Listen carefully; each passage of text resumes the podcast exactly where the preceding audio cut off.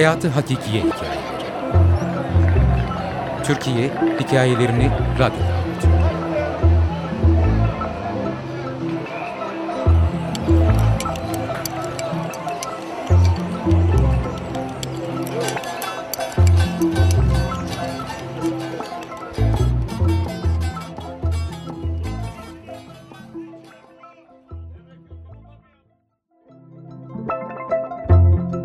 Ölü bir öğretmenin kısa ve sıradan hikayesi.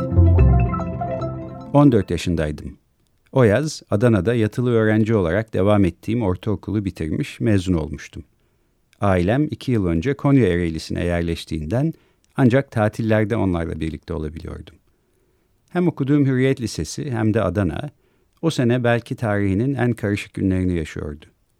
Okuldan tanıdığım bizden daha büyük abilerimiz, ablalarımız da dahil her gün birkaç can kurban gidiyor, anarşi ve kaos hem okulumu hem Adana'yı hem de tüm ülkeyi felç ediyordu usulca. Durumun farkında olan herkes, özellikle yatılı öğrencilerin aileleri oldukça endişeliydi. Oysa ben öğretmenlerimi, arkadaşlarımı ve yeni atanan genç müdürümüzü çok sevdiğimden olsa gerek, evci çıktığım tatillerde aileme okulun durumuyla ilgili hiçbir bilgi aktarmıyordum. Beni merak etmesinler, okulumu değiştirmesinler diye. Her gün onlarca gencin ağacından kopan meyveler gibi düşüp kanlarıyla, acılı ana babalarının ise gözyaşlarıyla suladıkları bu topraklar, bu coğrafya, ülkenin, okulların durumu babamı gitgide daha çok endişelendiriyordu. Bu endişelerinden olsa gerek hem ailesinin güvenliğini sağlamak hem de çocuklarını rahatça okutabilmek için büyük annemin yaşadığı, nispeten kendi halinde sakin ve sessiz bir Anadolu şehri olan Eskişehir'e taşınma kararı almıştı.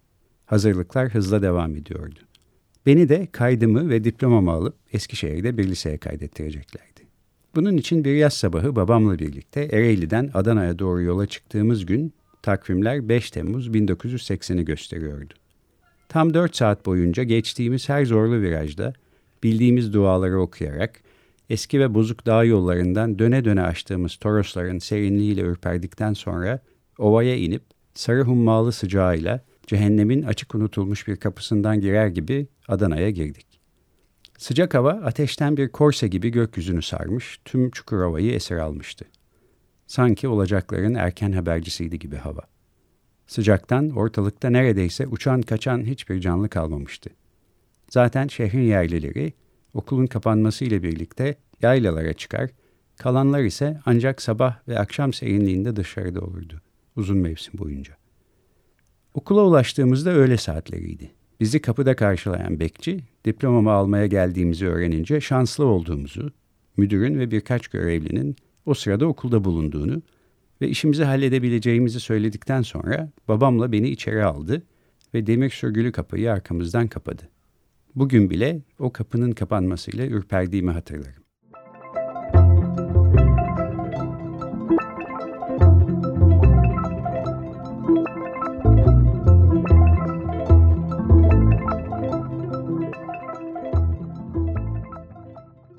Errol, adı buydu müdürümüzün.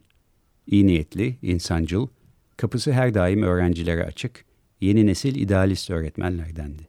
Daha çok Anadolu'nun doğusundan gelmiş, çoğunun yaşadığı yerde okul bile olmayan ve o şartlarda sınav kazanarak okumayı başaran yatılı öğrencilerine daha fazla ilgi gösterir, küçük sorunlarımıza kendince çözümler üretir, hepimize kitaplar dağıtır, okumamızı teşvik ederdi.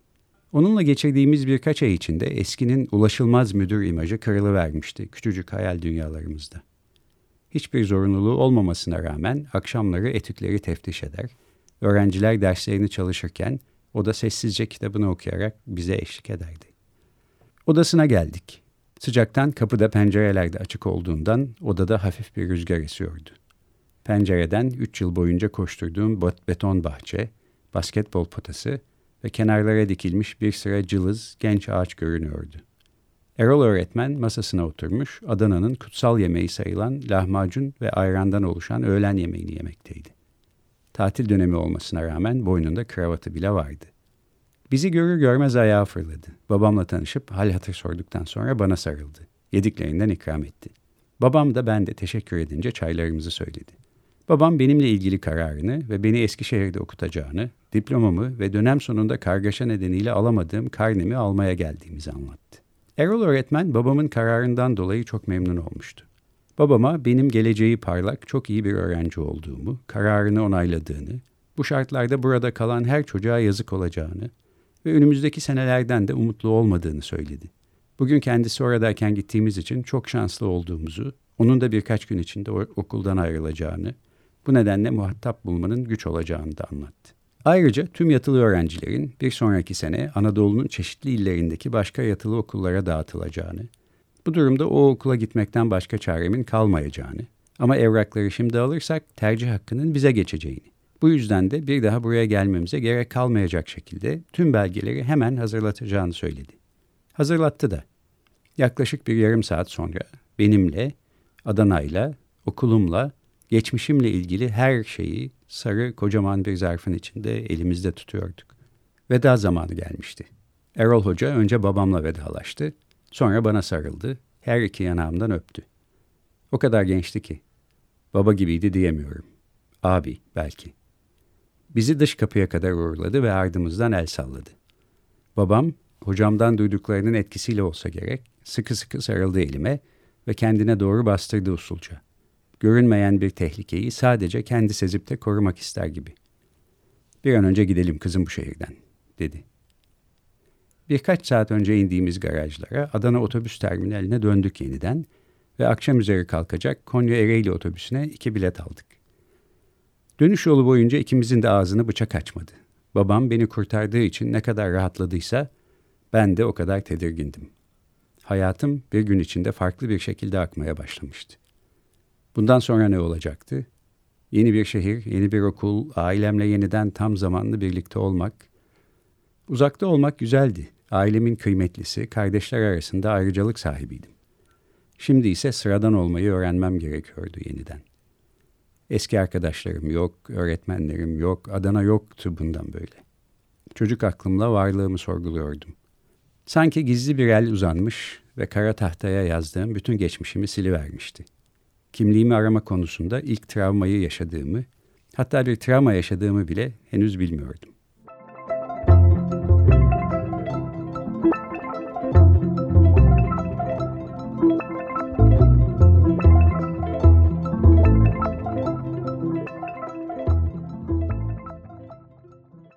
Akşam saatlerinde eve ulaştık.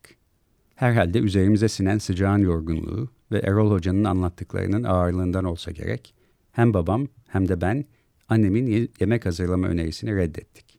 Babam anneme uzun uzun Erol Hoca'yı, bugün bize yaptığı iyiliği, belgeleri teslim etmeseydi babamın istediği okula gidemeyeceğimi, onun ilgisini, yemeğini paylaşmaya varan mütevazılığını ve ne kadar genç olduğunu anlattı durdu. Sonra bir ara annemden televizyonu açmasını, hiç değilse gece haberlerini dinlemek istediğini söyledi. Yapacağım başka bir şey olmadığı için ben de televizyonun karşısına oturdum. Yorgundum ama uykum yoktu.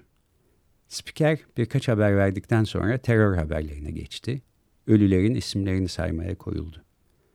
Ardından Adana Hürriyet Lisesi Müdürü Erol Gürsesoğlu'nun bugün öğle saatlerinde görev yaptığı okulda uğradığı silahlı saldırı sonucu 29 yaşındayken şehit edildiğini okudu. Babamla birbirimize baktık. Konuşamıyorduk. Neden sonra ikimiz de ağlamaya başladık. Onu hiç unutmadım. Gülen yüzünü, pırıl pırıl aydınlık gülüşünü, içtiği onca sigaraya rağmen bembeyaz dişlerini, dört katlı okul binasının merdivenlerini pire çevikliğiyle defalarca inip çıkmasını, idealistliğini ve kursağından geçen o son öğünü, lahmacun ile ayranı. Dakikalar içinde benim hayatımın akışını değiştirmiş, belirsizlikten kurtarmış, ancak aynı gün kendisi bir faili meçhule kurban gitmişti. Ölü bir öğretmenin kısa ve sıradan hikayesi. Yazar Dilek Karaaslan, editör Deniz Altınay, okuyan Güven Güzeldere.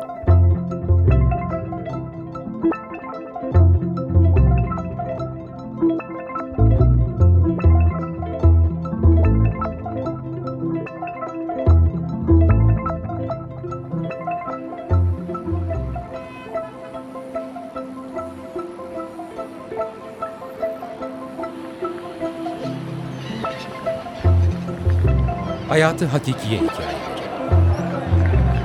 Türkiye hikayelerini radyoda